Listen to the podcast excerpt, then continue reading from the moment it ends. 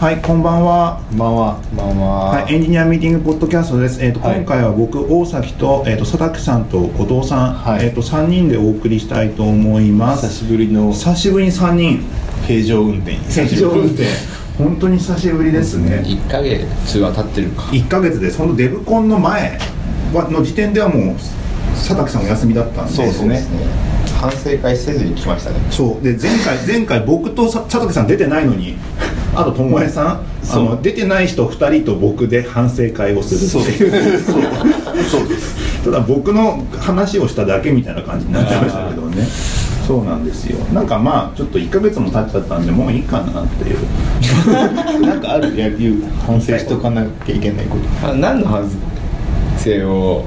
そっか止め合うような反省はしなかったんですかいやなんか前はね10月いろいろありすぎて大変だったよねって話をしてたって感じああ、うん相性はあのミードリンクミートアップもあったしみたいな話そをうしそうてそうたそあーうまたありますよ前回聞いてないでしょ全然聞いてないですええもうドタキャンしてて聞いてないとかダメっすよ。確かしょうがにないですよね議事録読んでないみたいなそうそう。そうですね。そうね。だけどまたあのーちょっと話をする機会が設けられまして、うん設けられた話がありまして、また喋んなきゃいけないんですけども、なんかもともとデブコンで話していた、あのアベマ TV のまあ開発のはい開発スタイルか、はいスタイル出したんですけどもちょっとまたそれとは趣向が違ってなんかアジャイルとかスクラムとかそこら辺にまつわる話をするえ。一緒じゃねえなんかねだの。なんかもいうちょやっなんかと一般的な微妙話ってこにと。微妙に一緒っぽいけど違うんですよね違うなんかそれはなあそまずそこからなんだそこだって俺俺聞いてないもんそのデブコンの話をあそっか そこそこみんな聞いてないじ ゃん聞いてない聞いてないからベースはスクラムって言ったけどね開発体制みたいな話体制みたいな感じだし、はいはい組織体制とか、開発スタイルって言いましたからねそうそうそうそう気持ち気持ちの問題気持ちの問題なんかリアルなプラクティスがあってなんかやるじゃなくてもっとふわっとした感じそうのですね伝え方をしてたんですけど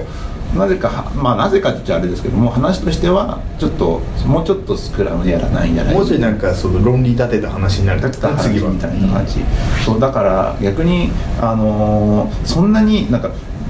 2年前の本当にこのラジオ喋った時に言ってたけどもそんなにスクラムスクラムしてないから本気のスクラムなんとか認定マスターはがい来た話を聞いたら怒られそうな気がしてて、ねあそれ多分今のプロジェクトじゃなくて、はい過去のやつも全部そうなんですよねーあそもそもトップダウン的な感じでスケジュール決めれるとこも対応してたから、ー違うじゃんそう俺俺スクラムですよねそうそうそう俺俺俺アジャイルみたいなそうそうそうなんか名前別につければよかったんですよねだからもうスタイルっていうスタイルタイル新新たなスタイルかもしれないですとよスクいラうムじゃない何かみたいなそうで XP なんだろうけどそこら辺とかってで多分そういうバズワードバズワードっていうかさ世の中に知れ渡ってる言葉ってやるとさ引きがいいじゃんあまあそうそうあれですよねタイトルにはそういうのつけてもいいけどみたいな感じですね、ん実際はこうちゃうよって、うんだからその体系立てたメソッドじゃないんですよね、うん現場現場のなんか現場ですりわわちゃわちゃしたわちゃわちゃ結した結果のそのうまく収まりどこころれがだからいい感じでしたっていうスクラムみたいなあの体系立てるなん て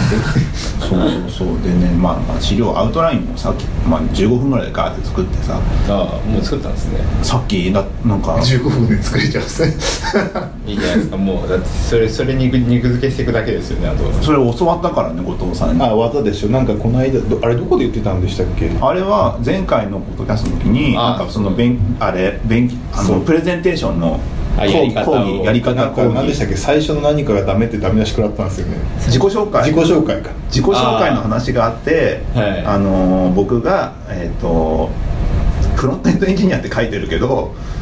全然すなんで開発スタイルの話をしてんだろうってなっなんたからもっとなんか信頼される何かにしなきゃいけないっていう話ですよそうそうそねよくエンジニアがお寿司食べたい食べたいって話けどああいうやつダメだよねほとんどのエンジニアがそれな気がするんだけど自己紹介のそうそういう話があってああ失敗したなちゃんとなんか箔のついたんだけどね箔のついた肩書きじゃない肩書きにしないといけないなっていうねブランディングブランディング、まあ、クですレよねクレジットをねクレ説ジット得をつけ力ようがあなる話ですよね、うん大事そだのなそうそうそれになっててまあガーって書いてたんですけどもなんだろうなんかねあのーあれなんですよそのコミュニケーション話になりそうな感じになっててあそうなんかマネジメントに近くなってるかもねそうそうそう XP とか言いつつなんかどんどん人のなんかひ掌握術みたいになっていくかもそうだから話の切り口としては多分、まあ、開発者とディレクターとかプランナーとのコミュニケーションの話だったけどあ開発者とデザイナーと開発者と開発者かみたいな話があってまあ今までさ開発者とデザイナーとかはさ今まで散々喋ってきてたしさ、うん開発者とプランナーが意外とここでは喋ってないんだよねあまあそうですねそうですねディレクターとディレクターは若干あデるィレクかターはいますねだからものづくり方面は結構いるけどその、ものづくりじゃないゾーンの人はあんまりいないですねよプランナーとかよ呼べてないですからねそのマネージャー系もあんまりいないよねマネージャーとのコミュニケーションとか言われてもさまあいろいろあいろんなタイプがいるからさそう一つにくくるの難しいんですよねね全く触れてこない人もいればガンガン触れてくる人もいるからねその人のスタイルがそれこそ出ますもんね出てるねそれ野球の監督みたいな話でしょ、そうそうそううんどうやってそのマネジメントしていくかみたいな話そうでしょ、なんかそのマイクロかマイクロじゃねえかっていうのでも全然違うもんねだいぶ違いますからね、まあ確かにね人によっては全然顔見ないのにみたいなパターンとかそうそうそう逆にコミュニケーションどう取ればいいのって話になっちゃいますからねだからなんか一つあるのがさそういう、まあ、まあ偉い人になるわけよそういう人って大体、でそういう人ってさフラッと来てさフラッと言ってフラッと帰ってくっていうのすごいあるでしょザ・ステークホルダーですねそうそうアジャイル侍とかに乗ってるステークホルダーのスザ・ステークホルダーですねああフいうラッてくるやつでしょあれ多いよやっぱって思うそうあフラッと来てあれはなんか結局コミュニケーションとしてさなんかがっつり入っちゃうとそれはそれでみんなあのそうっすなんか俺が引っ張っていくぞってタイプだったらさ細かく言うけどもさ、うんそういうわけにもいかないじゃんい組織運営といいますか、みんな頑張れってやんなきゃいけないから、はいその入り方として出てきた結果がフラッと来てフラッと喋ってフラッと帰るっていうのが多分このなんだかんだでそういう人いっぱい見てきた気がする。多分ジョブズとかもそうっすよねきっとなんとなく思うにあようくん映画とかで出てるそうやつそうそフんなラッ感とじです来からてねフはいはいはいラッと来てこんなんじゃダメだみたいなフラッフラッと来て電源切ったりとかしますからねあお前はもうこの仕事はやるなみたいなそうそうそうだからそういう感じだからそれってなんかさ天候みたいな感じでさ、うん急に台風が来たみたいなのねもあったりするからさ、ああそれに対しての対策とかさどうやったらさうまくいくかってさ人によるになっちゃうから、うんなかなかできなかったりするけどまあそういうのもあるしさまあでなんかなかなか体系だけじゃないなんで開発者と開発者のところがさもうあ意外とあんま喋ってないんだよね多分あそこは結構あれですよね通過できるじゃない開発者と開発者ってまあなんとなくただ職種違うとまた変わってくるんで、まあ、デザイナーとかになってくるのまただからなんだ、職種が近い人ほどコミュニケーションコスト低いですもんね前提知識が一緒だしやってるのと一緒だから、うんうんうんだからあうんの呼吸でいけるけどデザイナーとかどんどんずれていけばずれていくほどコミュニケーションコストが高くなるまから、だ隣り合ってないパターンとかねうん机がねで机っていうかその職種の領域としてはいはいそうそうそうそういうこと隣り合ってるゾーンはまだやるからね、うんそうそうそうそうでなって、まあ、開発者と開発者でやると、まあ、あるよくあるのはコードレビューだよねっていうコーあドレコ確かにードでやり取りするってのがあってでなんかコードレビューのベストプラクティスとかって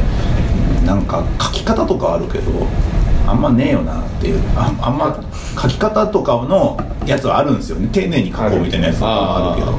実際にコードレビューでなんかどうやったらいけるかっていうのは多分ツールあ一応プルリクエストっていう GitHub の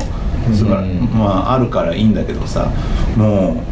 大変じゃんフロントエンドのコードレビそュうーなんかその昔のコードレビューっていうかあの GitHub になる前の僕のコードレビューってなんか会議室だったんですよこう会議室だったプリントしててそうみんなで持ってでその場で話すからなんかちょっと違ったんですよねだから今ってあなんだ非同期じゃない、うんコードレビューが、うんだからこレビューしてる側もレビューん非レビュアーに対してさ伝わる言葉を選んで書かなきゃいけないの難しくない難しいなんかその場で話せばさこいつあ伝わってないぞとかわかるんだけどさあの非同期だからさ一旦書いてやり取りが23回したりするあ伝わってなかったみたいな巻きますからねそうそうはいあの辺とか難しいよなって思ったり手紙をやり取りするような感覚そうそうそうそうあああせんでした 昔昔はだからもうこうプリントでみんながこう書いて会議室に集まって「ここってどういうこと?」みたいに言って赤字書かれてそれが集めて全部見て直すってあーまあ、それもそれでコスト高いんだけど高いですねコミュニケーションコストは低かったと思うあーあそのなんかす現現場のそのリアルタイムのコミュニケーションに委ねられる部そそ分こはの部楽分です大丈夫だからこの人がどこら辺指摘してたぞってことは分かるじゃないでもそのこの結局その紙に書かれてるからさこうした方がいいああした方がいいってそれを全部回収してまとめるの超大変だよね修正したやつまたレビューしてたらまた大変じゃないですかそう大変だからね2回ぐらいしかなかったあーレビューってなかったよね回数決められてたよ見ねられてた1回目のだからその1回目のレビューがあってそれ直してもう一回なんか何回にチェックして最後あの納品前にもう一回やるみたいなで本当に OK みたいなそれ思ってたらさそういえばど某なんかメまあまあ人づての話だからあれだけどさメーカー系とかもいっぱいさその紙紙で書くのかわかんないけどまあどっか時間が設けられて、うん承認者会議みたいなのがあってそこで行動があって承認反抗されるかどうかみたいな世界あだったわけでだけどまあ集まってやってるからさ、うんまあまあまあまあってなんだけどさそれだとさやっぱ開発スピードとか遅れるだろうの、 完全に見えてるからさ GitHub とかさああいうのとかに憧れというかああいうのにした方がいいんじゃねえのみたいな感じのとかの話とかも全然あるんだろうなって思うけど、それはそれでなんか大変だな最近っていうふうなー確かになんかあの車系のメーカーで働いてる子がなんか最近 GitHub っていうのが気になっててさみたいな話 をいやバリバリのエンジニアなんですよもうはいはい全はいはい然自分やプログラムを書いてる、 うん年年数がめっちゃ多いんですけど、うんそうかそういう感じなんだろうな会社によってはっていうのそうですねうんきっと SVN ですね SBA なんですかきねっと SVN SVN をプリントをまあプリントアウトしてアウトしてミーティング設定してまあせレビューなんだっけトラックだっけはいはいあの辺はいとはいか使ってるかもしれないけどああそうですねはいバはいグはトラックとかあの辺は使ってるけど、いうんまあレビューツールはなあんまなかった気がするななかなかったのかもしれないけどうちはプリントアウトしたねなんかだからさプリントのふ仕方が決まってるのよああそうフォーマットだったんですか A A4 にこう2ページ分するのよほうほうほううちの会社のスタイルだと細かくないでそのフォントサイズとフォントも指定されてるのよプリントするあーでそのコストされてますねヘッダーフッターにも何をおっか絶対入れなきゃいけないんで決まってるんですよはいはいはいはでそれを秀丸かなんかでうまくや った気がするんだけどな確か覚えてちょっと確か秀丸でそのフッタフッタコントロールできたのよプあーリントする時のでフォントもプリントする時のフォントもこのサイ ズのこのフォントで1行あたり何文字って決まっててあーそれでやんないと出直しになるんですよえ出直しになちょっとンポイントフォフォフォントサイズちっちゃかったらや出直しなんですやり直しだって厳しいです人数分すらなきゃいけないから時間かかるからあーさまた次回になるいフォーマットが揃ってるとまあ楽っちゃ楽だけど楽っちゃ楽ままああそうですねただそのせっかくその時間を割いたのに出直しってめっちゃもったいなだいから一回めっちゃ怒られてるそれでちょっとフォントが違ってるなんであんなにプリントトしたのあんなにプリにントしたのにしまってて普段の開発し 開発しやすいフォントと違うじゃないちょっとでかいのよやっあぱーそうです目で見るからいや見やすい読みやすいようにしなきゃいけないそうですそようねであとねアノテーション書きやすいようにちょっとでかいのよああはいでもはいはうっかりその開発したままんで言っちゃうじゃないすると怒られるうっかりうっかりうっかり大量にすった後にだってそんな10枚ってこと収まんないよもうすっげえ熱かったの まあそうですねいそこら辺のルールとかプルリクも同じように決めるよね俺この前、まあ、うちのチームメンバーでさ、あの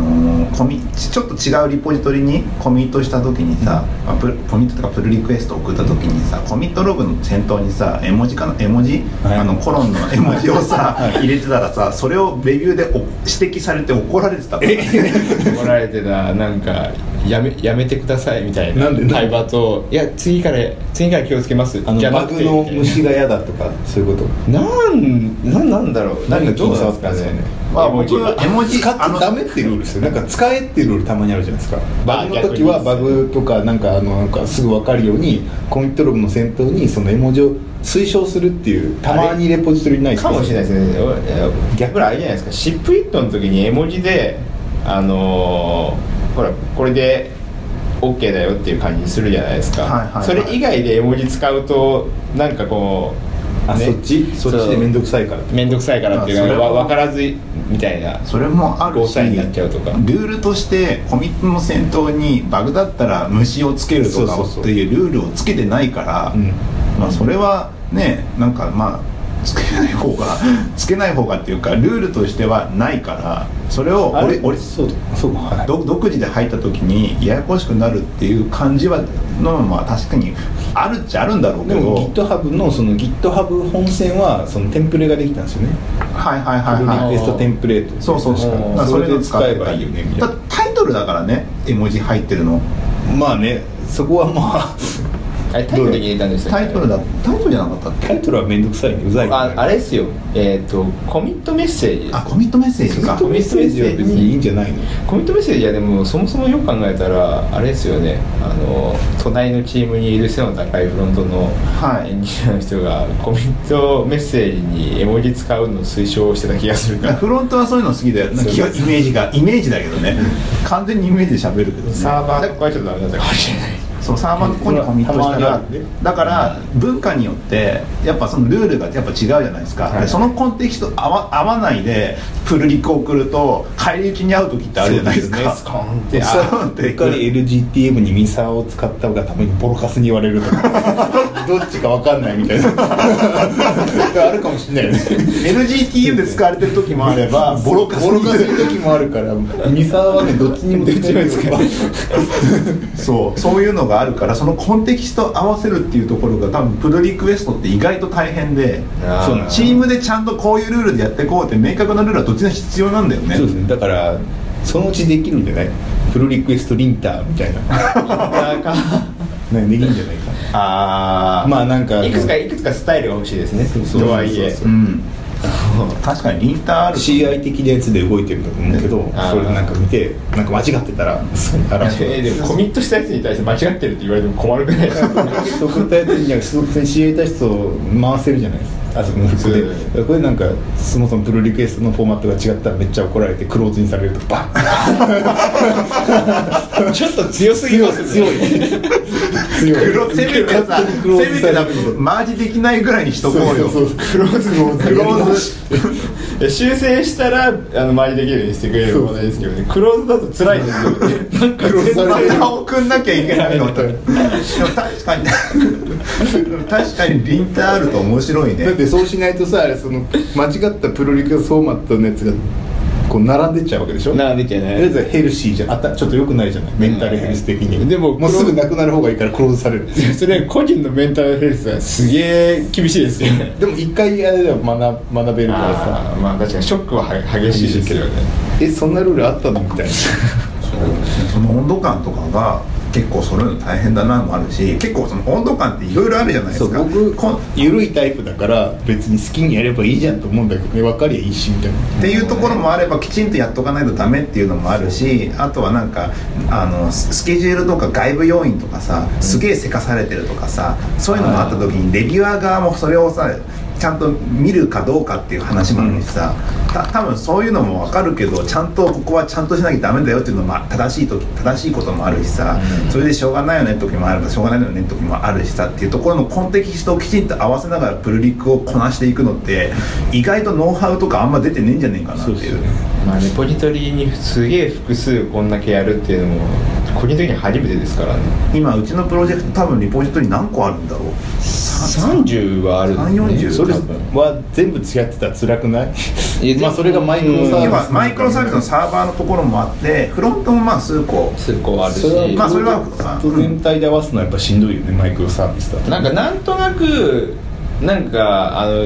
合ってるかなっていうこういうああれはですよね、なんか潜在的なところはこうなんとなく暗黙の了解であるんですけど、微妙にやっぱなんかそういうルールだったんだっていうそうそうそうのをかなんか方言的な感じであこれってうちの地方の方言だったのぐらいの感じのことがよくあるそうそうそうそう誰かが決めてくれたらいいのにね明文化はされてないんですよねそうベストプラああそうねそういうのがねそうだから ES リントや BNB の ES リントの RC みたいなの決めてくれれば大体それに乗っかればいいよみたいいなやそれの最初がそのテンプレートなんじゃないのあのかもしれないフリックのテンプレートをとりあえず入れられるようになったからチームごとにだってそんなさいきなり GitHub が強制的にそれやっちゃったらもうわけわかんなくな辛いるけじゃんどベストプラクティスがあればいいよね今までで大体そのベストクラプラクティスやっとけば大きく外れないみたいなでもリンターリンターはちょっと面白いねリンター、うんリンターで勝手にプルリクを見コてードじゃないよコードじゃなくてプルリクを見てるダメだったらガーンってなんかやられるっていう感覚はちょっと面白いけどね一一番強いやつがクローズですね一番 強いやつがクローズそうですよねなんかな何が必要になるんだろうまあ概要があってよくあるのはさフなロンんトだかと見出しとかが概要をあ概要を直しなんかなどう直したかバグとかだとなんかそのバグのしょバグの概要をそのなんだなおどう直したかでしょどう直したかあとチケット関連チケット関連チケットプルリクあプルリクにあのスクショかスクリーンショット、あとはあれかあのレレビューはビュアーかレビューはアサインアアサイアサインンアサイニーとかとぐらいか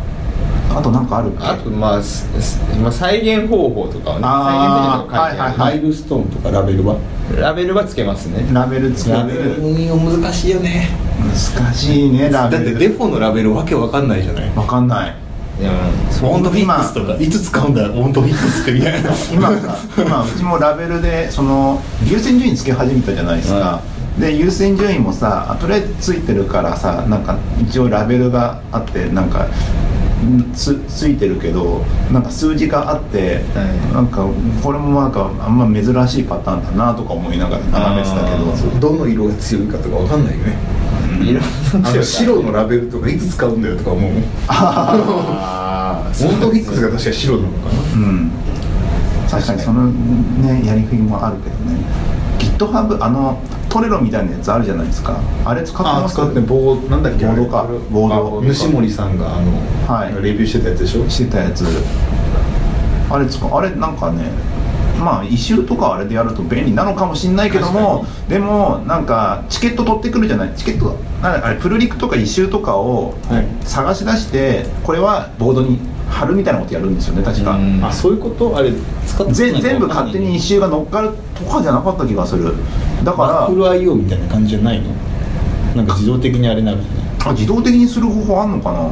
なんかそのじ手動でやってたから別なんだ別管理そうするのとめちゃくちゃあの検索のラベルコロンなんちゃらとか、あれを駆使することになるんですよプロプロプロジェクトですよねプロジェクトかボードじゃなくてなん自動には全くなってないですねそうそうだからえー追加するってなってて、チケ異臭から取ってきてその異臭とプロリクエストをくっつけて、こうやって動かしていくってことなんあそっかそうだ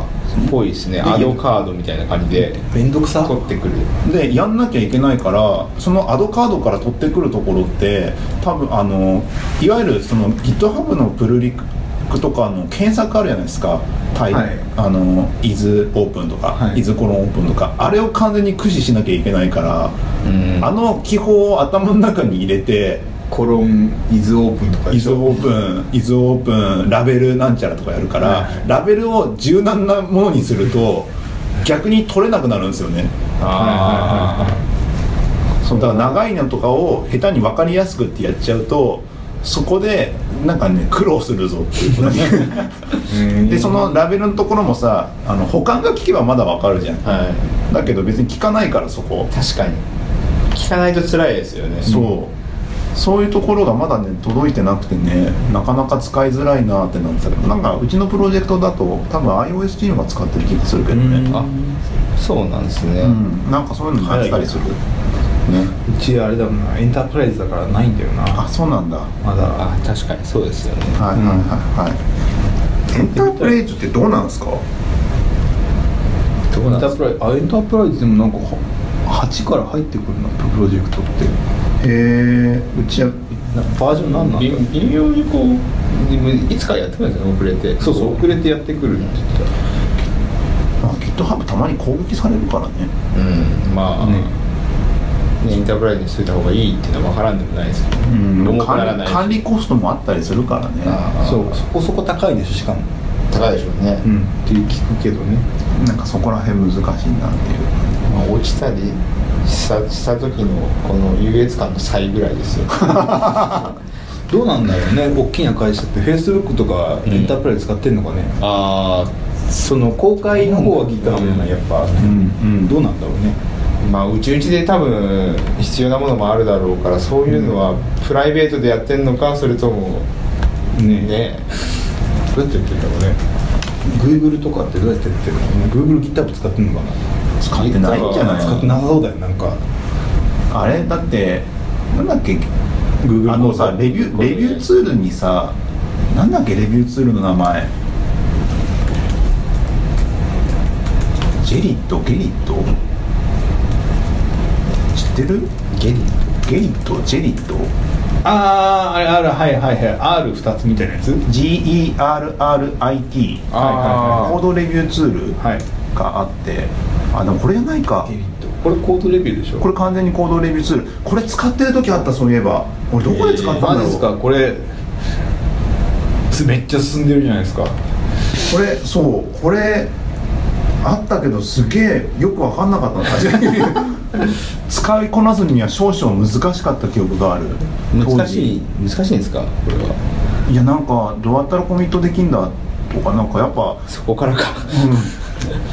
分かんないなんかちゃんと教わってなかっただけかもしれないけどあの辺のツール難しかったよねなんかああいうツールまあなんてね言えばいいんだろうなんかちゃんとこなせばこのほど難しくなるんだろうねここら辺の、だからここになんか画期的な超便利なイケてるレビューツールがあったら全然いいんだけどねそうですよねそのなんか 要は問題課題感としてはコンテキストが合わない時に辛いっていうねねだってだからそうだよね完全に GitHub のプルリクエスト使わなくてもいいかもしれないよねだっそての外部ツール使って GitHub からプルリクエスト取ってきてレビューすればいいわけでしょコーコードをホストするだけで使うってことですかコードそう GitHub を使ってで結局あの Webhook 経由でやればいいわけだからそうですねそっちが OK にならない限りはこっちマージできないようにしとけば GitHub をね連ができそうだよそれねはそうですねコンテキそうなんだよねコンテキストの問題とかで思い出したけどさあのー最近、あのー GitHub でなんか女性のアカウントで、ああ GGC あうん、もう速攻でフォークしました からねそしたら速攻なんか閉じられて閉じられててて記念フォークになったっていやまあそこはあれですけどそれとは別にさなんか女性の開発者たちのなんかカンファレンスじゃないけどあなーんかあありましたねあったんですよね、はいでそこで出てた話としてはやっぱ女性を出してプルリクとか一種送るとそれのちゃんとレビューされるとか返答があるとか、はいその確率が変わるっていう女性で送った方が低いんだって低いんですよ低い低いんだ低いんですだからなんかえー男,、あえっと、男性か女性かあの分からない状態で送った時と女性だっていうことを自分を明かして送った時とで同じ内容なのに違うなんか逆っぽいのにねなんか女性からコントリビュートがあったらレビューしたくならないですけそれはコンテキストっていうかコミュニティによるよるかもしれないと思うけどなんかそういうのもあったりしてどて難しいねそれなんか闇だねなんかソフトウェア業界のいやいやなそなんかおあのでっかい話でいくとそこまでいく行き着く話だと思うんですよチームメンバー内のかそもしのあそういうことそうねそうなんかねウェブはマージなんかコントリビュートさあのになりやすいけど、Linux カーネルとか無理とかそういうとこあるかもしれないからそうそうそうだってあのこの業界やっててさなんか使ってるライブラリにちょっと問題があるからプルリク送ったんだけど全然マージされねえみたいな話とかさ、うんたまに聞きますよね、ありますだけど全然別のあのアメリカの方がコミュニなんかプルリク送ってたらすげえすぐマージされてるみたいなシチュエーションとかもたまに見かけるかそれらはさっきのあの後藤さんのプレゼンの最初のその信頼度をなんかマーケティングしなきゃいけないみたいなところになってくるんですかねまあそれも入るんでしょうねただ、んマーケティングした結果不利になるところかんコンテキストも存在するってことじゃないですそかうですだからそこでなんか女性をだから明かさない方がいいみたいなのがあるんだったらそういうテクニックなのかもしれないねわでかるも逆に女性だとすげえ30%上がることこもあるかもしれないですよね、ねだからそれはその逆もしかりっていうのはあるけど多分でもほとんどのところだとどうしても女性っていうふうに言った方が下がるっていうことを言いたかったんでしょうね、なんとなくさあのそれを女性を軽視して、うんあの下がってんじゃなくて単純に女性とコミュニケーションが苦手っていうだけで下がってるかもねあまあまあ原因は分かんないよ結局ギーク感があ男性があやばい女性とどうやってコミュニケーション取っていいか分かんない置いとこうとかなってるかもしれないよね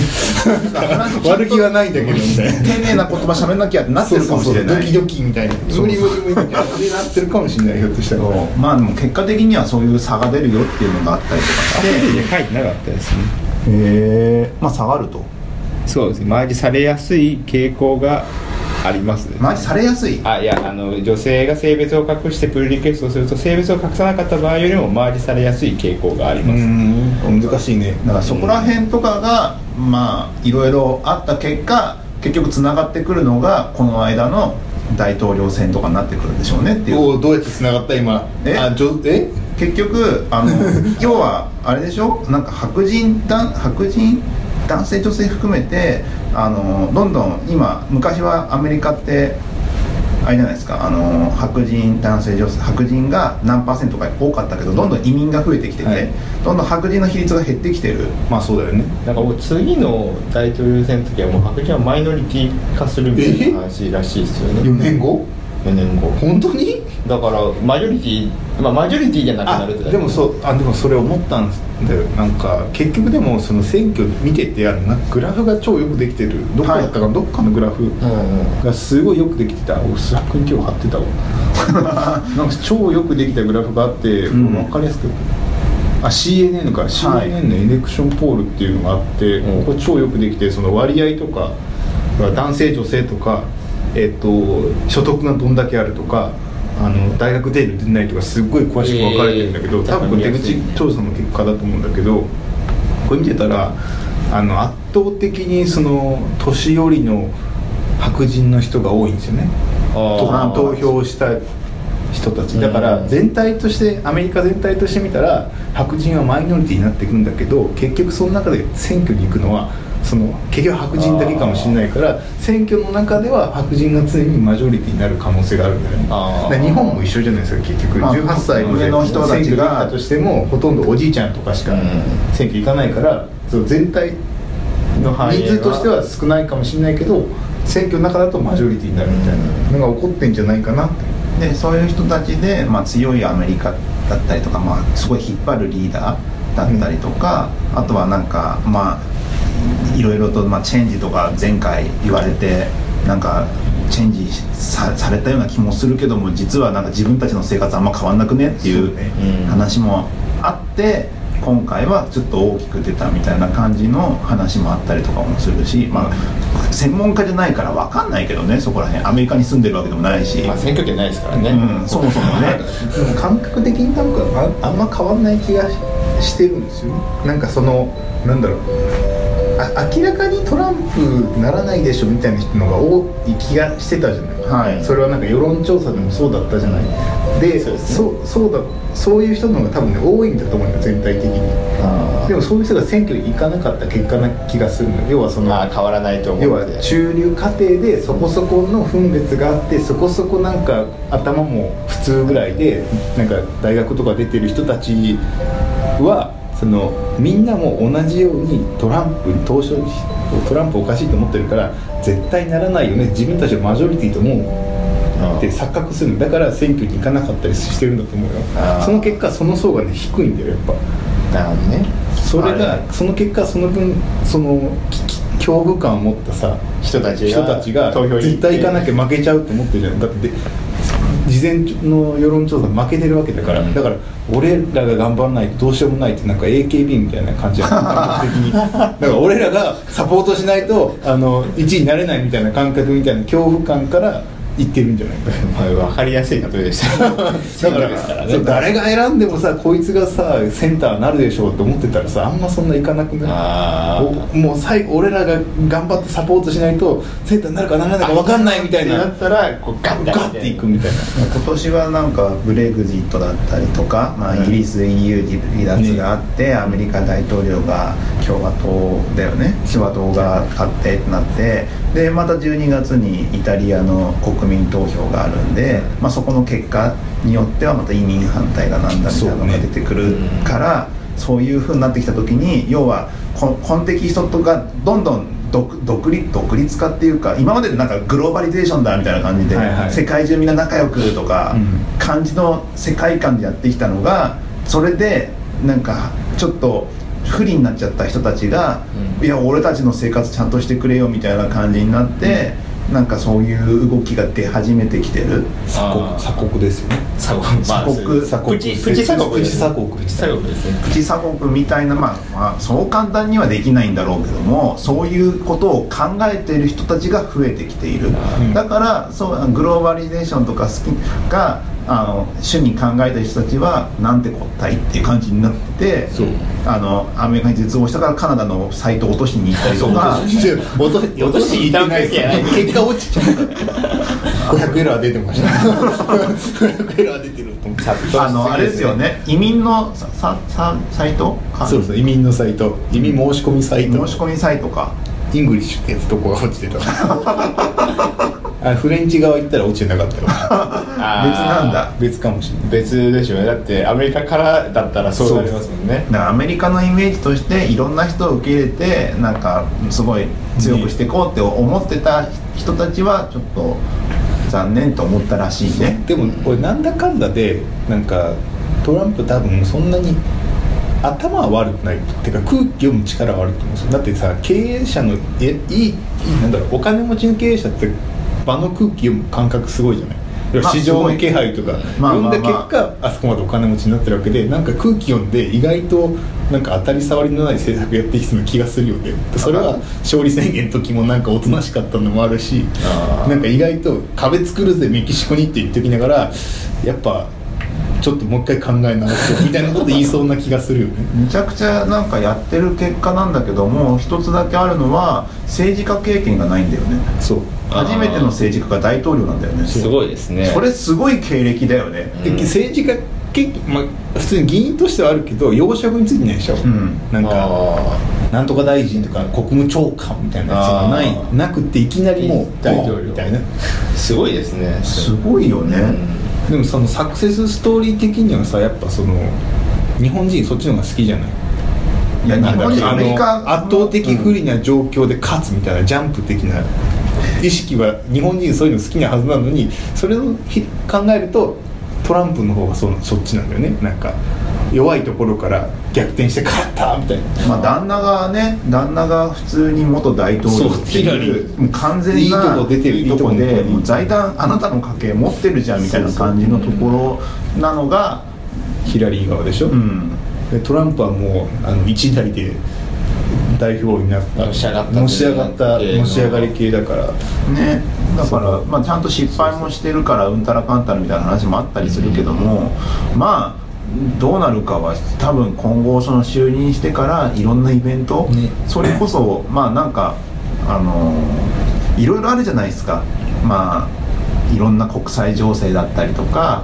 まああってそういうのが有事が起きた時にちゃんとできるんだっけってところが見られてそれでうまくいったらまあそうですよね某最高ブラボーなのかなんそうでかすねなるけども、あのーまあなんか悪かったらもうおろもまう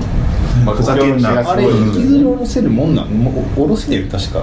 大統領は4年ちゃんとやるよね4年やります4よ年だね少なく辞ともめる人ってまあ自分で辞める人とかはいるのかなわかんないであすけどの再選はやらないっていう人はいるけどさあそれ以外は死ぬ以外はあれだよね、じゃあでしょうね、うん確かだから4年間はやり遂げるんじゃなんだかんだ言ってねだから、うんまあ暗殺とかなければいいけどねねもうだって恨み買いすぎだもん今の時点 で本当危険だと思うい一回あれですもんねなんかいや危ないみたいな感じであー幕開けましたもんねちょっとあれでしょ2日前ぐらいでしょ2日前ぐらいにこううおーみたいな感じでそう普通に危険だとあんだけさ煽っといたらさもうどこ,、ん どこから狙われてもどどおかしくない誰まあもう誰から来るかもう分かんない全方面に白人アメリカ人以外全方面に喧嘩売ってたじゃんだか喧嘩売ってた、ら全方面から狙われてるからだからもうわけ分かんないよだから就任までにいろんなところと話をしてなんかまあ調整していくんじゃないのっていうふうに言われてるけど多ね分最初ヒスパニヒスパニックはちょっと仲がいいんだっけなんか最終的にヒスパニック層を取り込んだんじゃなかったっけちょっとだけちょっとだけちょっとだけだからメキシコにまず仲良くしに行ってとかでもメキシコそうだねでもメキシコのところから来るものに対して何か関税をかけたりとかせしようみたいな施策は出してるから ね徐々にやるじょなんかねいきなりなんかい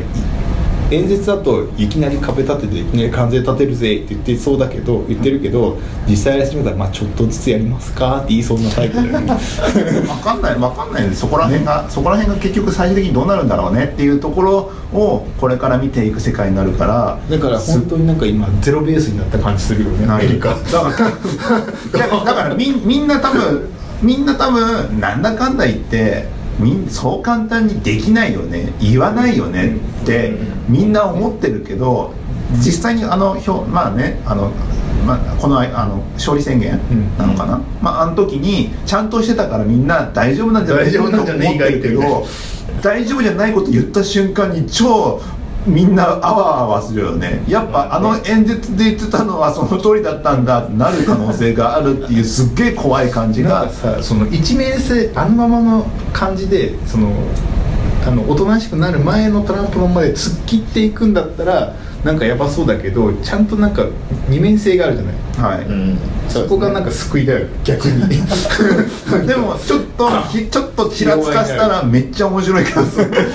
まあにぎわすでしょうねにぎわすでしょうね実行力がこれですげえあったら逆に厄介だもんね俺が引っ張ってなんかリーダーシップは意外となさそうじゃないなんかみんなのみんなを俺に見せるあの目を向かせることはできるけどパフォーマーで俺やるがその前にあの人が前に立って引っ張っていくっていうのなんか苦手そうじゃなあいーちょっと押すなよみたいな押すな押すなって あっち行けーっていうのは得意そうだけど押すな俺が引っ張っていくんじゃないからみんなでちょっと頑張ろうぜみたいな言いそうそこじゃはないそんな感じなんだまあどうなんだろうねまあちょっでともこんだけそうねマイナスが先に進んでるからさ対処しやすいよねまあそうです ねまあ、いつまで言ってても多分ここでは絶対わからない問題だろうからこコーナー行きますかこんな唐突なコーこんなナー派がはい全然久しぶりのコーナーです、えっとプロジェクトカードゲームを作ろうもう今年終わっちゃいますよ今年どうしますまた来年もうの久しぶりすぎ幸福をこういう時代になっちゃいました久しぶりすぎてね,、えっとねこのこのコーナーは全員協力してプロジェクト開発を成功させるカードゲームがあった場合にどのようなイベントが起こるかをみんなで喋ってはな喋っていくコーナーですとはいはい今だから40枚ぐらいあるんですよねそうそうそう200枚ぐらいないとね200枚 マジっすか2年かかるね二年かかるでもこのこのラジオも本当100回今年行くと思ってたら意外と行かなかったから意外といけない74とか75とか75か結構あれですね73か来まあ年は行く気がしますね来年はさすがにね100回記念が偉い人が来るんですもんねそうそうそうそうそ予こ約まはでちょっと取ってやるから、ね、頑張んないとそこまで頑張んないそとこまで頑張らないはいじゃあ行きましょうかえっとですねじゃあイベントカード勉強会海外カンファレンスに参加するこのスプリント中はベロシティカードを消費できなくなるがメンタルがプラスにありがりあれあれあれやっぱ一応前のコーナーこれ久しぶりすぎるからメンタルとかベロシティカードとかなんだよって話になるかもしれない ですけど基本的にメンバーは1枚ずつイベントカードをあの取ってそこに書いてあるベロシティを消化していく感じになります、なんでえっ、とでベロシティを消化しながらメンタルは消費していくそうでスプリントが終わったらメンタルがプラス2とかメンタルが補充される補充されるでそのメンタルの体力があるうちにどんだけベロシティを各人があの消化できるかみメたンいなタルがマイナスになったらその人いなくなるんですよね休んだりとかねって感じですなので海外カンファレンスにか参加するとベロシティカード消費できなくなるがメンタルがプラス2でもうちょい上げた方がいいメンタルあの1回行った人のメンタルは超上がって帰ってくるんだけど、2回目以降って慣れてる慣れてる感じで帰ってくるイメージあるけどねえ何その複雑なオプションえどどういうことですいかやい初めて行ったら刺激強いじゃないあですかだけど2回3回行っていくうちにだんだん普 そ通にれなたっだてのくるや海ん外旅行になってる人でしょもうあるじゃん正直い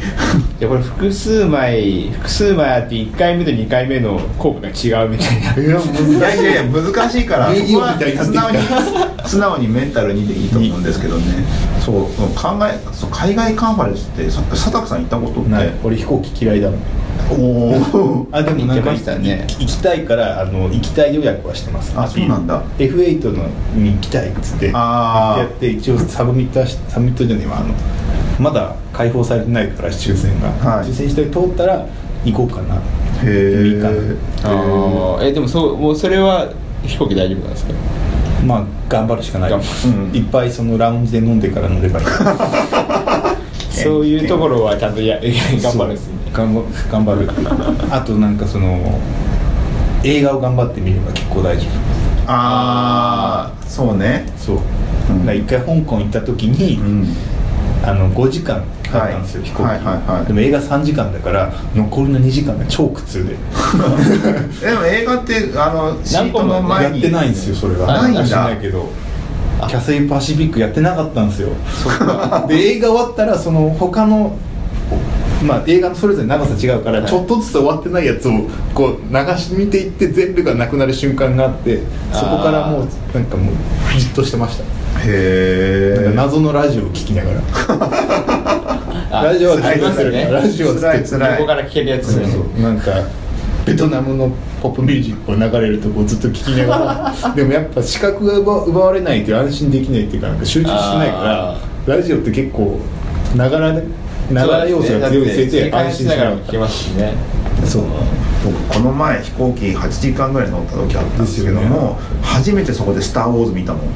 あああれです全部ね全部新しいやつ1個だけ新しいやつだけすぐ終わるじゃんだからうんだから20でその後にスヌーピー見てピーナッツ見たよあの 3D のあのスヌ 3D ですかスヌーピーナッツ飛行機で 3D 見れるのいや 3D のっていうか普通にあの 3D 3D グラフィックびっくりしたグラフィックのってこともうメガネメガネはくれないさすがにすごい飛行機すごいって酔うよ絶対酔う酔うとか見たりとかしてたねあとバックマンとか見たりとか結構あー結構そっか日本のあれだからか日本もあってなんかすごくすごい良かったんだ良かったっていうかいろいろ見れたけど、うんまあまあまあまあそなうんかあれですよね新しいやつやってるからいいですよねあそう日本でやってるねうあ確かにねあれ何なんだろうねどういう契約なんだろうああいうのってそうだからねカセイパシフィックに乗った時なんかそのその後に1年後に日本に来るやつばっか見てましたあんそうなんかねやそういうのやってるからなんかちょちょっとその時間でしかこう見れなかったものとかなんか割とあるからあ確かにあるうんでもさあれちっちゃくて辛いからさちっちゃいですちねっちゃい俺リンカーン見てたんだけど、全体的に暗すぎて映像あがーあのサイズだと全然その真っ暗で確か何も見れないっていう状況だったねあれできないですね喜怒上げられないでしたっけそんなディスプレイじゃないじゃんって俺さ俺それそれで最終的に俺数読やってたわ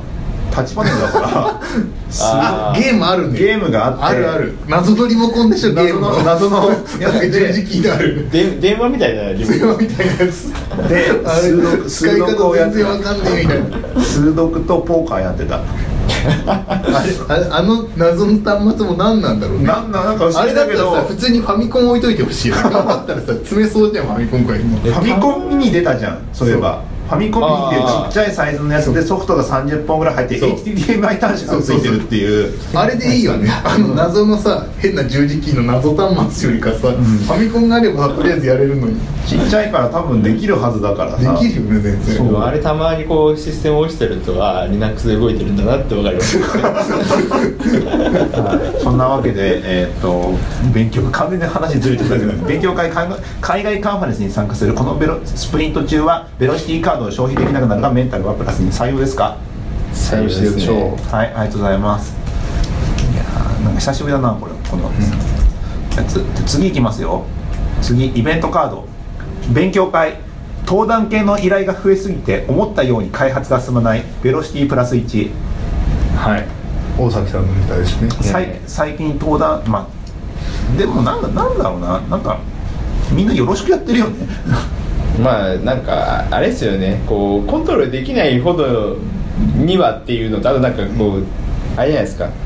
量のこの増え増え方がこう固まってる時あるじゃないですかああなんか連続してねそう確かにだからそれはさやっぱ人が人採用会社が採用を増やそうとした時とか増えるじゃない絶対ああそうなんだそうそういう大人の事情があるから固めるよねでも労働で者もささんの強いですねでもさ後藤さんこの前のウェブコンのところでさあれ何分だっけな25分25分25分のスライドをつ、まあ、発表するからそのスライドの枚数が130そう分僕ねそうこここで文句を言いたい最近の後藤さんのスライド多すぎる最近ので俺うっかうっかりフェイスブック流れてくるじゃない,で、はいはいはい見出すじゃない、はい昼前とかに、んあれこれいつ終わるんだっけみたいな すげえ長いって言うとあやべえめっちゃ長いどうしようみたいな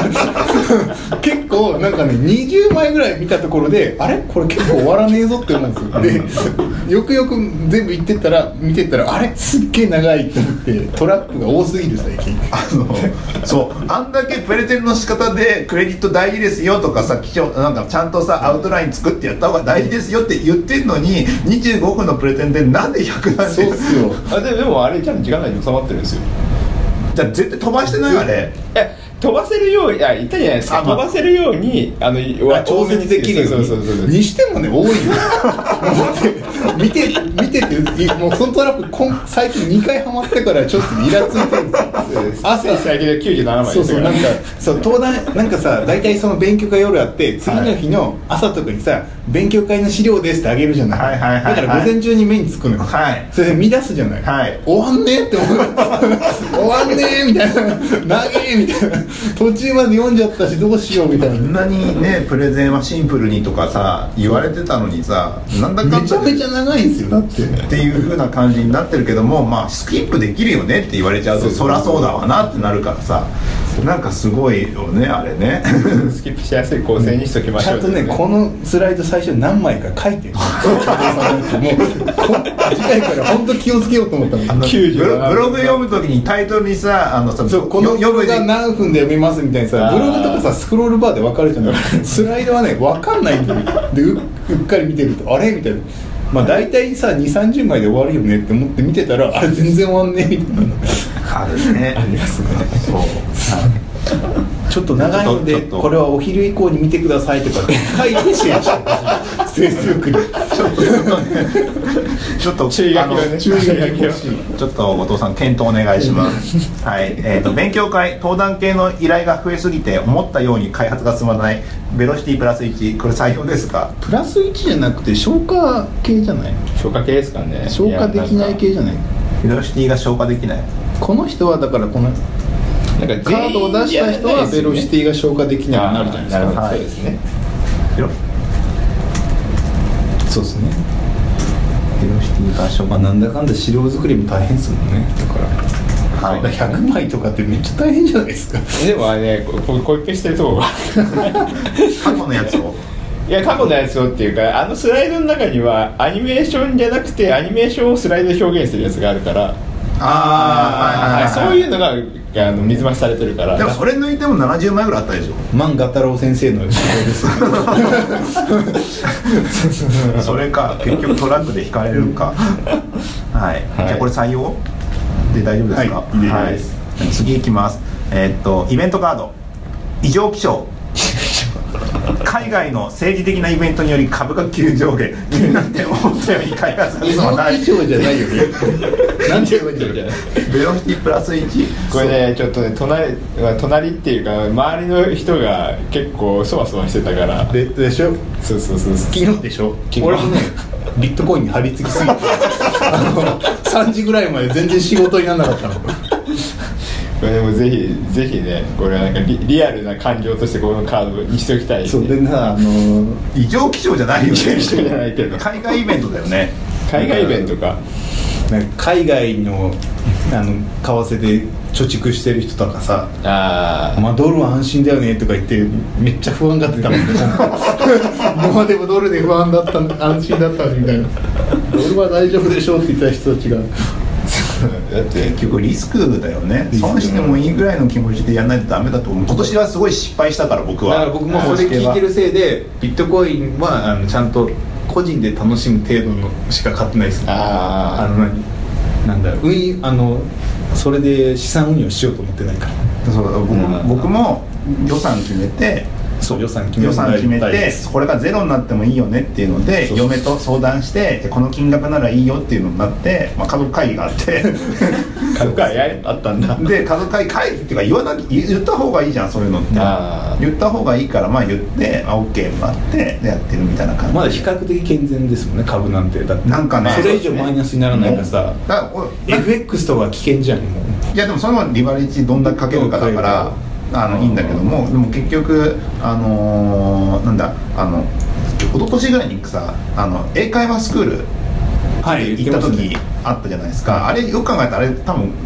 50回ぐらいで、まあ、1年間ぐらいで多分40万ぐらいなんだよねあれねはいはい340万、はだけどなった結果そんなに大したことねえなっていうそれはあーそれは自分の問題じゃねえ自分の問題だけどだけどそういうのと考えれば全然安く済んでるからまあいっかと思って1年間でこんだけの予算でっていうふうになってだから来年はもっと飽き飽きてきたからなんか飽きてきたしもうもうめちゃくちゃじゃん分かんないじゃんもうわかんない素人には、うんだから来年何しようかなっていうので今ちょっと考えてるところ競馬競馬とか競馬は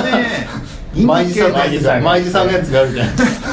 あの賭け事をしたいわけじゃなく て何か予算としてまあいいくらいくらっていうのがあって、まあ、その中でできるなんかあの実際にお金をかけたら面白かったりするものってあるじゃないですか、はいありますまあ、そういうのをちょっとやってみたいなだけど来年来年何やろうかなって今ね探してるところなんですゲよーねム探してる人ですね完全にそうだね何があるんだねそういうそういうものってそうだから資産運用系だよね株とか資産運用系の為替とかそうそうそう先物とかなんかねもしくはねライズアップとかねあライズアップかいいじゃんでもラ結果結果絶対コミットされます 今まで結果コミットされてこなかったけど英会話も株もこえこはコミットされますよ英語に込みあなんかライズアップの英語もあるもんね今ねえそうなんですかあるある結ライライズアップ最近いろんなのやってるでしょ結果に英語コミットとされるんですか英語とゴルフとええゴルそんな多額事業だったんですかなんかいろいろやってるよねゴルフもコミットしてくれるんですか結果今にゴルフも結果にあスコアにコミットするって書いてあったよ、えとかやっ何てでたもりと使かえるな便利だなそうそういうのとかもああるけどもなんかさすがにちょっとすごいせかされても嫌だしなと思ってもうそうですよねうん何がいいんでしょうああれあれはあのカブトムシの飼育とか相川翔のあああれ結構面白そうじゃないすごいお金になるしまあまあそうですね確かに確かになんかねももものになるのが嫌なんですよ今だからゲームとかに行ってないのはゲームってゲーム機買わなきゃいけないじゃないですかそうなんですよああでなんかゲームソフト、まあ、ゲーム買っちゃえばさ、まあ、ダウンロードすれば今だったらソフトは必要ないからいいんだけど、それが最近面倒くさくてえ物を買うのがですかいや物を買うというかそのゲーム機の前に座ってなんかやるっていうのが面倒くさくなっちゃっててポータブルだったらいいポータブル、まあなんかスマまあスマホだったらまあままあまあいいんだけどスマホで面白いゲームなくてあなんかもう俺ゲームに関してはディスクを変えるのが面倒いぐらいのレベルに来てますあーっていうのはもうね DVD とかもあんま見ないじゃないはいは見ないいですね AppleTV とかでいけちゃうからうんもうねあのテレビの前まで行ってディスクを変えて戻ってリモコンオンってする行為がもう億劫になってきてあるとあれですねあのケースにこう入れるってそういうあの行為直がすすげえ面倒くさいですねでけまず探すとかああいうのが多分 Hulu とか Netflix のおかげでもう確かにいきなり座った状態からスタートするっていうのに慣れてるから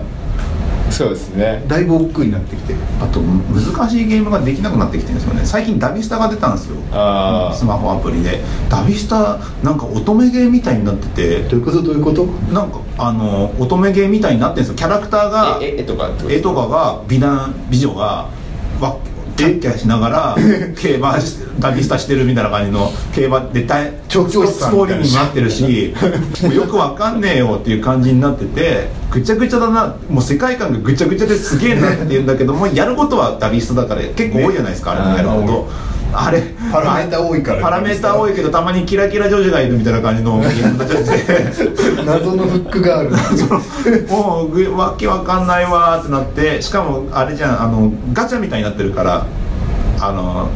今た馬馬が馬あののその何パパラメーターが増えるパラメーターガチがャみたいな合成みたいになって馬が生まれるみたいな感じになってるかはいら、はいはいはあ既存のガチャのシステムに乗っけてるからいそうかそうかそうですよねあでもリアリアル馬の話ですもんねそうリアル馬リだアル馬っていうかそうだからあの当選だからガチャを引いて馬が出てきてその馬とあの合成かなんかするとそのこの馬が出てくるみそうでですねきるみたいな感でじのトレーニングのガチャみたいになってるんですよねなトんかレーニングあんのかなトレーニングってやったあトらレーニングはそうそうピュンピュンピュンってなるんじゃないのトレーニングはあの普通にまあやってなんかねいわゆるソシャゲのトレーニングみたいなみたいなソシャゲの仕組みと合わせてるからあー余計頭の中でややこしくなるんだよねカードが何枚あったらトレーニングできますとかそういうやつでしょよまあまあくある難しいそこだからなんかあの旅スタがスマホでやりたいだけなのにっていうあー確なかっにてて結局なんか難しいゲームはあんまないからあのーミニメトロとかいうその地下あの駅をつなげて、はあのちゃんとええ駅電車があの滞りなくそのあの客を乗せるはいはい乗せてあの目的に進めさせるゲームをずっとやってるってことい頭を使う系のやつ頭使う系っていなんうですかかパズル系なのかななんかだんだん駅が増えていくんですよやっていくうちに。ああやっていくうちに駅が増えてって、であの丸丸とか三角とか四角とかの駅があって、こ丸のところに四角に行き行きたいやつがポツポツ出てくるんですーよ、あでそいつを四角まで行く四角まで線引くとあのその四角まであ乗客がってこと乗客が乗客がは連いれてってくくれるんだけどもだんだんそれが駅が増えてったりとうかん駅の種類が増えてったりとかあとはあのーなんだあのーあれか特急が増えたりとかあとはあの新幹線もあるあ新ー幹線とかでが追加されたりとかあとはねでも駅も結構な量増えてくるからちゃんと、ま、丸くやって間に線入れるとなかるほど効ね率のいい路線を作っていかないとあのいっぱいになっちゃうと駅が満杯になっちゃうとゲームオーバーなんでーえなるほどねライフゲームっぽいじゃない、うんなんかそうですねつないでいくみたいな感じそういう軽いやつとかあと乗り換えとかちゃんとしなきゃいけないからーあ乗ーり換えの設計とかもちゃんとするとか結構難しそうですねえそれはなんかもう何リアルなんかやってればどんどん増えていくどんどん増えていくって感じなるほどで10分 ,10 分ぐらいで終わるっていうゲームああ時間制限があるんですねちゃんと時間制限っていうかその駅がいっぱいになっちゃうとああその乗客が電車待ってるのでいっぱいになっちゃうとアウトあのみたいなアウトゲームオーバーあの乗客が、まま、待ちすぎであのこの路線は廃止されましたみたいな感じになってゲームオーバーにパなラるッパラッパーとかと同じやつですよだからこうタイムラインが決まってるから、はいその中どんなにこなすかっていうスタイルですよまああれですねスマホとかのゲームだとどうしてもなんか短時間で終わるっていうところを目的にしなきゃいけないから、はいがっつりしたやつはちょっとやれないですよねねがっつりでもいいんだけどいいんだけどあの適切なのがないって感じああレミングスとか出たら俺ずっとやってると思うんだよね今だったらなんかスマホでさレースゲームやってたりするけどさ落ち着かないんだよね落ち着かない道中とかあーまあそう終ですねわんないからだからその降り降りてやった時ももうスマホでさスマホのゲームでどうやったら儲かるかってもう分かってるからさ、それに習うじゃんみんな買い切りゲームだったらいいんだけど買い切りもそんな売れないからさ、ねあのーそれなりにガチャとかあったりとかまあ旅したらそうなっちゃうんですね、まあ、ダメさんそうなっちゃったしポポケモン GO もなんか結局デイリーでなんかログインボーナスとかあったりとかうんするし、ああれにつくログイン版ついたのもうすぐつくんじゃないおおついたのかなまあまあそういうのもあったりと僕かもどうなるんでしょうねあの運転中あもうなんかダメスピード出してる時は使えなくなるみたいな感じあの一お一宮市のう要請が通っちゃったってことん、うん、なんかあーまあそういう方向になってるみたいだけあれもう GPS で制御してくれたらいいのにねどあして一宮市だけあ速度こんだけ超えたらもう完全に使えないとかにすればいいじゃそんれ大変だよ大変うんまあでもまあなんまあかこういうさスタイルをあの普通の なんだスーパー今のスーパーカーってそうなってるからあそうなんだそうスカイライン GTR とかサーキット行くとリミッター外れるんですよへー自動的にすごいナビがすごいですねだからサーキットでは全開で走るんだけど公道ではその速度制限がはあすごいなすごいだからそれと同じことぐらいやれる人で、まあ確かに一芸じゃんあれうんまさに GPS 使ってるよねまさにそう ですはいちょっと長くなっちゃいましたけどえっ、となんだっけえっ、と株が急あ上昇そう まだそこにいたのかこのカード出してしたらベルシチュー消化できるそうですねえー、と海外イベント海外の政治的なイベントにより株が急上下気になって思ったように開発が進まないカードを出した人はベロシティが消化できないそうです思い入れ採用ですか思い入れ採用しましょうかはい、ありがとうございます次いきますえっ、とねこれ何にしようかなこれ人事異動ですねイベントカード人事異動急にチームメンバーが3人増えた目標ベロシティがプラス3されるすごすぎる急急ですもんねなんか急人ってさ多分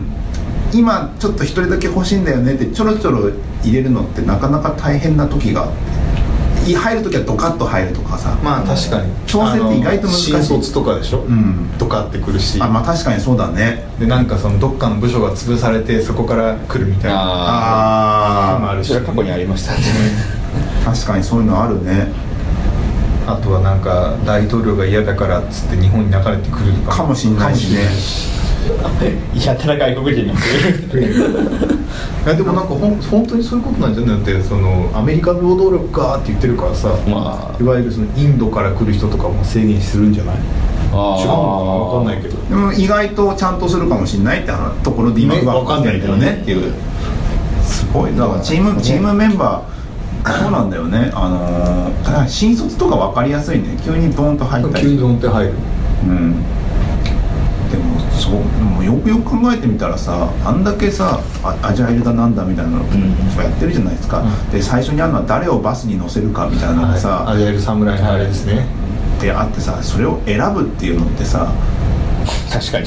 それこそなんかベンチャーとか一番立ち上げた人たちがやることの話であってさそれ以外の人たちはさなんか与えられるものだよねアサインされた人たちが勝手にバスに乗ってきたみたいな本当はねなんかなんか自分たちでこういう人たちが欲しいんだっていうのが柔軟にできればいいんだけどね そうそうだから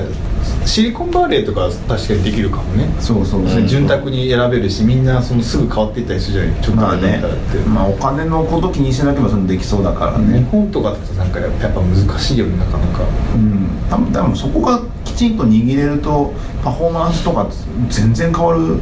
はずだからね、まあまあじゃあ人事異動急にメンチームメンバーが3人増えた目標ベロシティがプラス3されるそこなのどうでしょうか減らないんだよ減らない減らないんだよ、うんあ増えたからそんだけ増えたからできるでしょってことねそういうこと 全然ポジポジティブなのがよくわからんかった経営目線で したね完全に深いねそうはいどうでしょう採用採用しましょうかはいありがとうございま一す瞬ラッキーと思いつつあれあれ やること増えてるみたいな次いきますイベントカード異常気象近くのお気に入りのカレー屋が値上げするメンタルがマイナス1、これ実体験 からて異常気象だこれ異常気象なんですよ異常気象だはいあの僕らがよく行くマサカレーあーはい値上げしたんですよ100円ねそれはねあの北海道の異常気象あそういうことなんかねマサはねまあの人マサっていうか俺いまだに知らないんだけどー俺も知らないですあの米にこだわってるらしくてあーどうしても北海道の米じゃないとダメだってなって、えもうで泣く泣く100円値上げ、なんかね倍になったらしいですねすごいよね倍使ってるお米の倍の値段でしかもすごいのはすごいというか良くないのはそのお米って秋に取れるじゃない、はいで来年の秋までその価格一定なんだって大体あそうなんだってその年はそれだけしか取れないかあらー高騰しちゃってはいはいはいはいえーえじゃああれですよね100円値上げしたけどもう本当はもっと大影響受けてるってことですかまあでもその700円ぐらいだから、はいその大体飲食店ってあの3割原価じゃないってことはそのんだから7割そう2300円なんだよね原価、うんってなるとその中のうちのあの50円ぐらいだったってことでしょあーまあでも痛手まあまあちょっとだけ痛かったよもうどうしようもなかったあそれでメンタルがマイナスねこれはいや異常気象今年はちょっと野菜とかも高くなっちゃったねとかそういろいろあったけど北海道がやばいんですねだから北海道で採れた野菜がどんどんダメになってってるんですよねこれあれですね異常気象と近くのカレーが値上げしたっていう風吹けばやばいそうそうそう そう異常気象別にうち台風今年あんま来なかったからラッキーと思ってたらだからカレー屋で食らってるんですよ俺は、ねお財布に厳しお財布いにお財布に厳厳しいっていうかなんかちょっとあれみたいな100円高くなるのみたいなそんなわけで異常気象近くのお気に入りのカレー屋が値上げするメンタルがマイナス1採用でしょうか試しましょうこれカードの絵作るところが結構楽しそうだね大変ねうん、カレー大丈夫ですそしあのいっぱい僕撮ってるんで写真実写なんだ スラックにちゃんとルームがあるからまさかレーまさかレーそスラックさ使い作りたい放題だよ ねみたいなもんだよでもちゃんと今日はこん今混んでるとか今日のピクルスが毎回変わるから付あーき合わせがそれを報告したりそのお休み情報とかを共有したりするからああだからそこをそ見うてたまにねスリランカに修行に行くからそうだねそうすごい なガチすぎるスリランカではご飯何使ってんだろうねねあ確か今に日だからそのなんかあの細長いやつなんだよあねあ次行きます次行きましょうかはいえっ、とイベントカード総務テナントで入っているビルを引っ越すことになるありますね、カードを出した人はこのスプリントではしょベロシティ消化できなくなるそうですね弱めにしてました引っ越すの引っ越しますよあそうなんだはていうかね先月引っ越したんですよ一回はいはいはいそのワンフロア撤退したんですよね、いああで別のフロアに来たんだけど今度は別のビルに移動するええ IT 系ってさ引っ越しな IT 系っていうかウェブ系なのか分かんないけどさ、よく引っ越すよねだってやっぱその人材が唯一の財だからさ、はい結局そこが増えたり減ったりするんだよね、はいはいはいはい普通のなんか物を売り売るところはさ倉庫が増えたり減ったりするじゃない,で、はいはいはい我々人が増えたり減ったりするからさそうなるとやっぱテナントで押しなきゃいけないそうですねなるほどねだから成長フェーズだとどんどん広がっていくけどちょっと縮小していくとどんどんちっちゃくなっていくんですよどっちにしても引っ越しますねそう引っ越す人は人が中心だから意外とさ引っ越しとさ席の位置ってさ大事だよね大事うんなんかあのー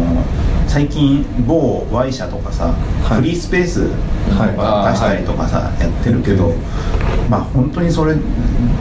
不安だよねやっぱね、まあ、リモートがそうだねまあうちらもリモートとかやってるからフリースペースでもいいのかもしれないけどさ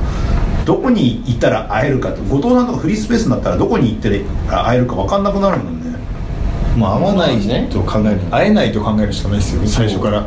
弱い隣にいても状況にもう絶対スラックでしか話さないみたいな基本的にああでもあ会えないものとする最近後藤さんちゃんと席いるもんねそれはあれです寒いよからクロームキャストを触らないといけない どういうことどういうことクロームクロームキャストの開発をしないといけなくて自分のディスプレイをどうしても必要じゃないですかクロームキャストだから、はいはだからディスプレイいつもは MacBook オンリーでこういけるじゃないですか、ノマドででもディスプレイが必要ってなると自分の席に行かなきゃいけないから ディスプレイ持ち歩けばいい持ち歩くのでしょ そこそこあのノマドスタイルを貫いてほしいですよね 逆にね逆にそのなんかあの休憩スペースのテレビ勝手に使ったりとかでしょそうそうそうあーススタバに iMac 持ってく人みたいなさなん かそうああいいるうよねいるよね俺は意地でもどこでも行くんだみたいなそうそうそうそう、ねまあ割と大変なんですよ、ねねこれぐらいディスプレイ買えばいいんじゃない買ってもらえばいいじゃないちっちゃいやつねそうだからねあれを使うかもしれないですよね何サポサポートあーはいはいはいまあまあそういうのを使ってもらうとはいそんなわけでえーっと総務テナント総務あそうね総務テナわかんンないけどテナントで入ってるビールを引っ越すことになるカードを出した人はこのスプリントではベロシティ消化できなくなるさあ採用ですか大変だなこれさよしましょう採用しましょうです結構あるあるだと思うよ意外と次うん次いきますよ、えーっとねかちょっとこれパクられてんじゃないですか これ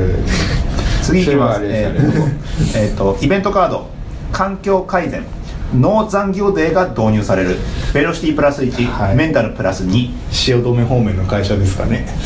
ああれそういうことじゃないのあそうそうです汐よ留ね方だっ面てのこ大大手広告う消代理え店るじかゃならいのねああー窓の手あ紙がのプシュッ消えたりする話かそうでもざノーノー残業デーって言ってるけどさ、はい今はさリモートだとかさどこでも仕事できるようにしてさするってのも同時進行で進んでるじゃないですか、はいそうなんかさあのー相殺してるなって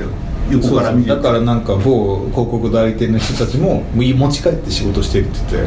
そうだよあーとかあとは結局あれですよねなんかその夜早く消える代わりに朝5時ぐらいから電気つき始めたらそうそうそうそう意味よくわかんないまあ健康的なのかもしれない けどね朝朝朝方になって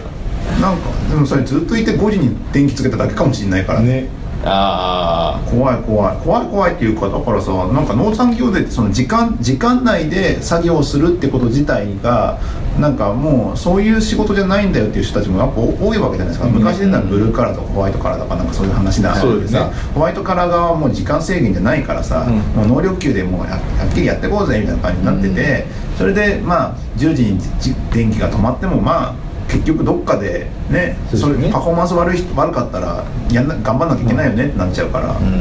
なんかそこら辺とかはなんかあんまり農産業デーって言ってもそんなに惹かれないし、ねうん、逆にリモート開発だって言ってすごいわーって打ち出してもじゃあいつ仕事するのって話にも問題出てきちゃうし結局農産業でってさ割とプレッシャーですよね絶対帰らなきゃいけないからみたい絶対な帰るあそうですねなんか差し込めないじゃないちょっと頑張ろうとかをその日はねそうなんかその逆の切迫感をかなりあるななぜかでも水曜日に導入されることが多いですよね何なんだの水曜日導入間だ間だからじゃない闇を水曜日を愛に使う のまあ確かに昔は「ドラゴンボール Z」やってたから早く帰りたかったかもしれないだいぶ前だいぶ前だよ、 水曜日といえばうん水曜日といえばドラゴンボールに沿ってきてるから誰誰かが言ってたけどあの勉強会を毎週水曜日にしてああであの勉強会終わったら帰るじゃんっ帰りますね、ていうふうにししたとか言ってた人もいいたねだから、はいはいまあ、残業をさせ残業させたくないっ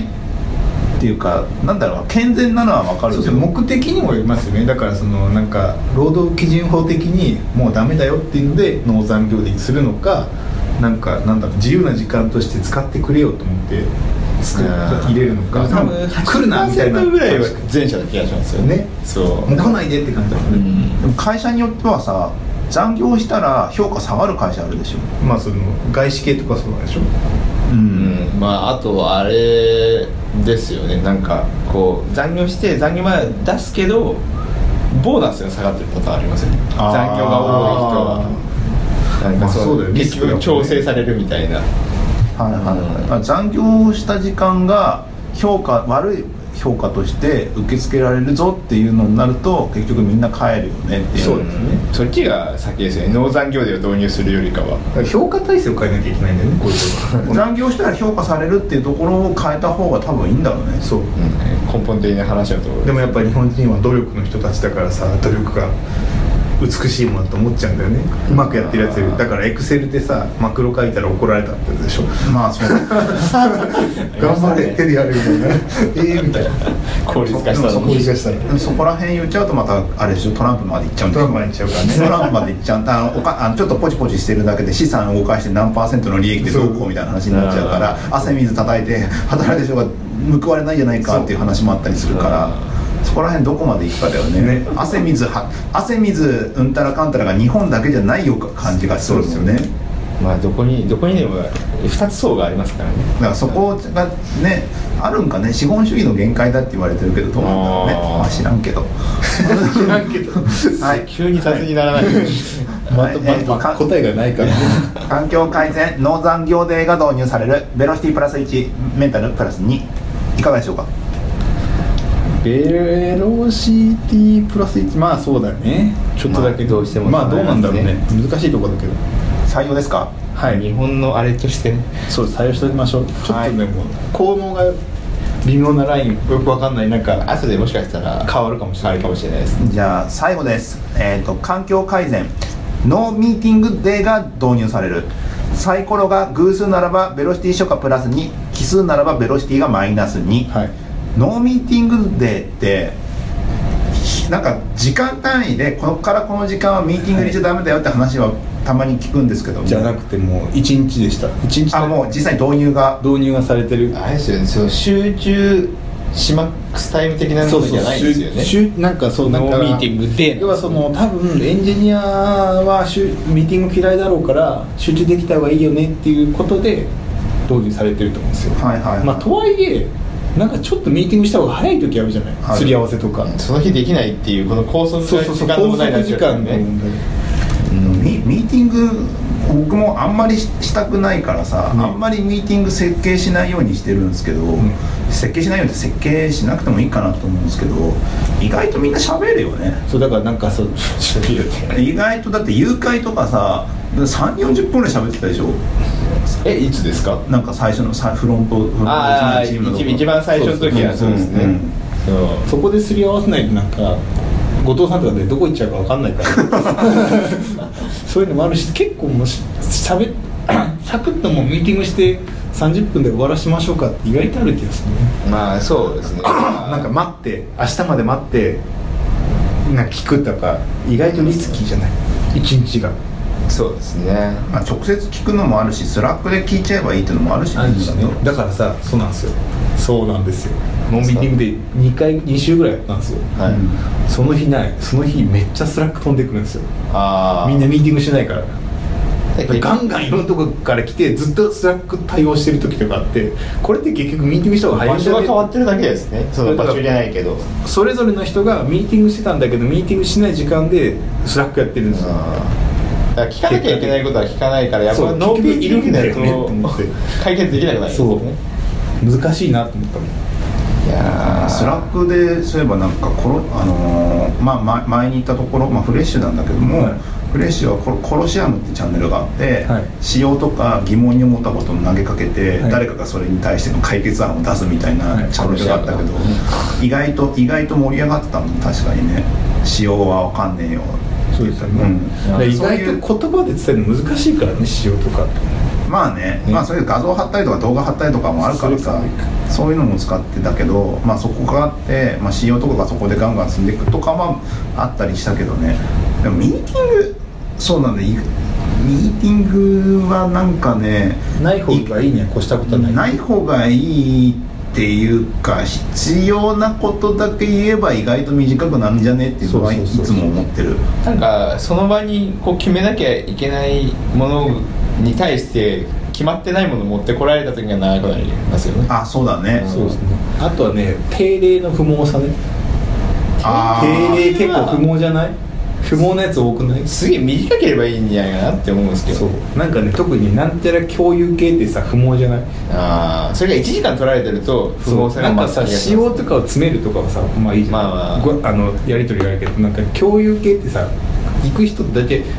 一対他で受け取るだけの時が多いじゃない、うん質問ありますかみたいなあれそうね結構なんか惰性で言ってるよねまあ惰性にあなれるこそのはなんかスラックとかさなんか別のチャンネルで使えばいいのになってブロードキャストするものだったらスラックはねなんか流れちゃうからね結構削ってるんですようち今朝会もスラックだしね、うん誘拐はやってんだけどね誘拐はみんな集まって喋ってるけどまあでも誘拐もあれですもんね朝会のプラスアルファでやったことみたいな感じになるからそうなんかセセットだからいいかもしれないですねうん、でも誘拐もそんなにもういいいいかなって思う流すだけにし流ますすだけの方が気がだけど喋りたい人もだってその場であの後藤さんとかはその日飲みたい気分だったら宣言をする飲みに行こうないそれそうですそよれいねいっすそれのためには存在しててもいい気がするぐらいそれちゃうやつやん誘拐だと遅くない朝会のタイミングで言わないと朝会でもさそれはあれじゃないです朝か飲みたい気分ってあんまないけそうど人によって人によっては朝なんかもう全然テンション上がってないからねそうしかも朝結構今来る時間が結構ばらけてて、ねなあそうですね、うんビル問題ですね10時半出社なんですけど、まあ、早く来るから僕とか10時だし、ね、人によっては10時半だしもっと早く来てる人もいるから朝朝揃わないねいやそもそもそのそのフロアに行かないパターンのもありますからね、うん今だとまあ、そういうのあったりしてやってますねでもノーミーティングかノーミーティングそう結構もろ派だと思ってサムミーティングはでもなんかこういう環境改善系のやつがなんかいくつかカードであるとあこういうのがあるのかっていうのは欲しいですよねミーティング本当に意味あるんですかみたいなこととかさ、うん言われるけどさねもう、ま、前言ったかもしれないけどさきそういうそういう側はないかもしれないけど、こっちはあんだよみたいなステージがあるんだよね こっちは伝えたってこと自体が重要なんだよっていうそうですねそう優先度を自分一人だけで決められると思うなよみたいなのそういうのがあるんですよあるからだからね脳はね結構うんうんやきもきするよねやきもきやきもきするだからそそれが本当に第三者から見てあこれは必要だこれは必要じゃないわってジャッジする人が多分必要だよあねーだけだけどジャッジする人って結構離れててそのミーティング参加してるわけじゃないから、うんこしてないことが多いから分かんないですよ分かんないそれが本当に必要なのかどうかも分かんない、あれこれ1時間やってるけどちょっとアジェンダ送ってもらってそれをペラペラ喋れば終わりじゃねとかさそれを気づいた時にその気づいた人が、まあ、それを言うか言わないかはまた別じゃないですか多分それを言わずに定例って進んできますよそうなんかそれなんかミーティングで喋んないのはなんかいだダメだみたいな文化を持ってると会社もあるからねうんでそういうところはちゃん喋んないよね大体そっちからかもね俺よく喋るからさよく脱線するんだけど文句はよく言う し脱線するのはよくわかりますよしゃ喋ること喋る絶対ミーティングで喋れっていうね喋りに行ってんだもんね一回っていうのとあとはまあアジェンダアジェンダを用意するとかそれは作法じゃないマナーじゃないマナーか大人のマナーじゃないまあでも落としどころが何かみたいなところが、ね、こう明文化されてる方がいいですよねだわ俺うっかりささ目標設定面談忘れててアジェンダ持ってかずに口頭でやってさすがに悪いことしたなと思った なんかマネージャー層の2人が時間割いてくれてるのに「やっべえ忘れてた」みたいなアジェンダができてるアジェンダができてる時点でミーティ8割ング終わってるもんミーティング必要ないからね、あと確認だけだもんね確認だけでほんの最後の帳尻合わせのところで面と向かってやるのが大事だっていう話ももちろんあるけどそうですよねい実はいらないよねってもあったりするしちゃんちゃん総会的なやつですか株主総会が行かなければいけないまあそうねやったことが大事みたいな株主総会はあれはまあいセレセレモニーですかテレビまあそういうのもあったじゃないですか、えっと、環境改善ノーミーティングデーが導入されるサイコロが偶数ならばベロシティ小がプラス2奇数ならばベロシティがマイナス2、採用ですかあれなんですねうまくいくかいかないかはそうなんだからその両面性をはらんでるのが良くないですかこれ本当に無駄なミーティングが多かったらねそう減ってもラッキーだしそう効率が開発に費やせるからね、うんとはいえなんかちょっと必要だったやつはコミュニケーションの差が生じちゃ生じちゃったらマイナスじゃないもう全部がプラスになるとは限らないぞみたいなこれも採用じゃないですか採用ではいありがとうございます全部採用じゃないですか全部採用ですおめでとうございますはいそんなわけでですまあこれで全部かいや長かったなるほどなんて結構久しぶりにやるといい最近ねそんな結構だいぶ溜まってきましたけどもまあ定定期的にやりたいかなと思いますそうですよねだからコメントとかでも欲しいですよね本当はうちのプロジねェクトでこんなんあったんだけどみたいな本当はね本当はねうんいやでもなんかもう今年も終わりますからねこれそうです年,、ね年末にやろうって言ってたそうけなんど全然終わってない全然集まってないこれ来年度までいっちゃうよだから次のカードゲゲーム作ろうぐらいなこと言ってたもんね言ってましたね何のゲームだか忘れてたけどまたまた総会が来てしまいますよそっかいやなんかまあまあまあなんか新しい、まあ、とりあえずここをちゃんとあと絵師をちゃんとつけないとそうなんですよデザイデザイナーがいるいつもデザイン作ってもらおうとして一回言ったけど押さないからそう作ってくれないデザイナーは締め切りがないそういとですよってその場は言ってくれるんですけどねみんなで結構言ってくれますよねデザイナーって締め切りが重要なんだってすごい思ったねああ工数じゃなくて締め切りが必要なんだってそうですだからそれによってこういくらでもアジャストできますからねそうそうそうそう手手を抜く入れるがしやすいのかないやでも多分 UI とかじゃないからこれの場合ははいいなんか手を抜く抜かないは多分別の別の次元ですよねあそうなんだうへ満たさなきゃいけない仕様じゃないじゃないですかまあまあまあそうだねまあそこら辺もありますが、カードねちょっとカードをそろそろ考えないといけないですね考えないとはいそろそろなんかデモデッキを作ってもいいかもしれないですねデモデッキ50ぐらいありますからね50ぐらいあるからシャッフルしてちょっとみんなでちょやっとやっっててみみるるって言ってそうあ総集編だね年末のだってやっぱカードゲームもアジャイルで作らないと動くものじゃないと分かんないからそうですね一回一一 回回ちょっとカードをあれなんか俺ねなんか確かね名刺カードもね買ったんだよえー東急で100円で100円で売ってるんですかあれ安いからそんなに高くないから名刺カードあるからそれに書いてこういう紙のやつ紙のやつ紙のやつ、はいでそれ裏にしてちょっとひ実際坊やって主る坊主めくりみたいに引いてってそうでやするっていうのをちょっとやった方やった方がいがいいいでそれすでちょっと年末の最後最後かな最後ぐらい忘年会としてやりますすしげえなアジャイルで作ったってかっこいいですねそうですアジャイルアジャイルですから我々はそうそうまあそれでやってみましょうかはい、そんな感じでえっ、と1時間半ぐらいかな今回は長かったありはいありがとうございましがとうたございましたそれではまた次回はいはいそれではまた次回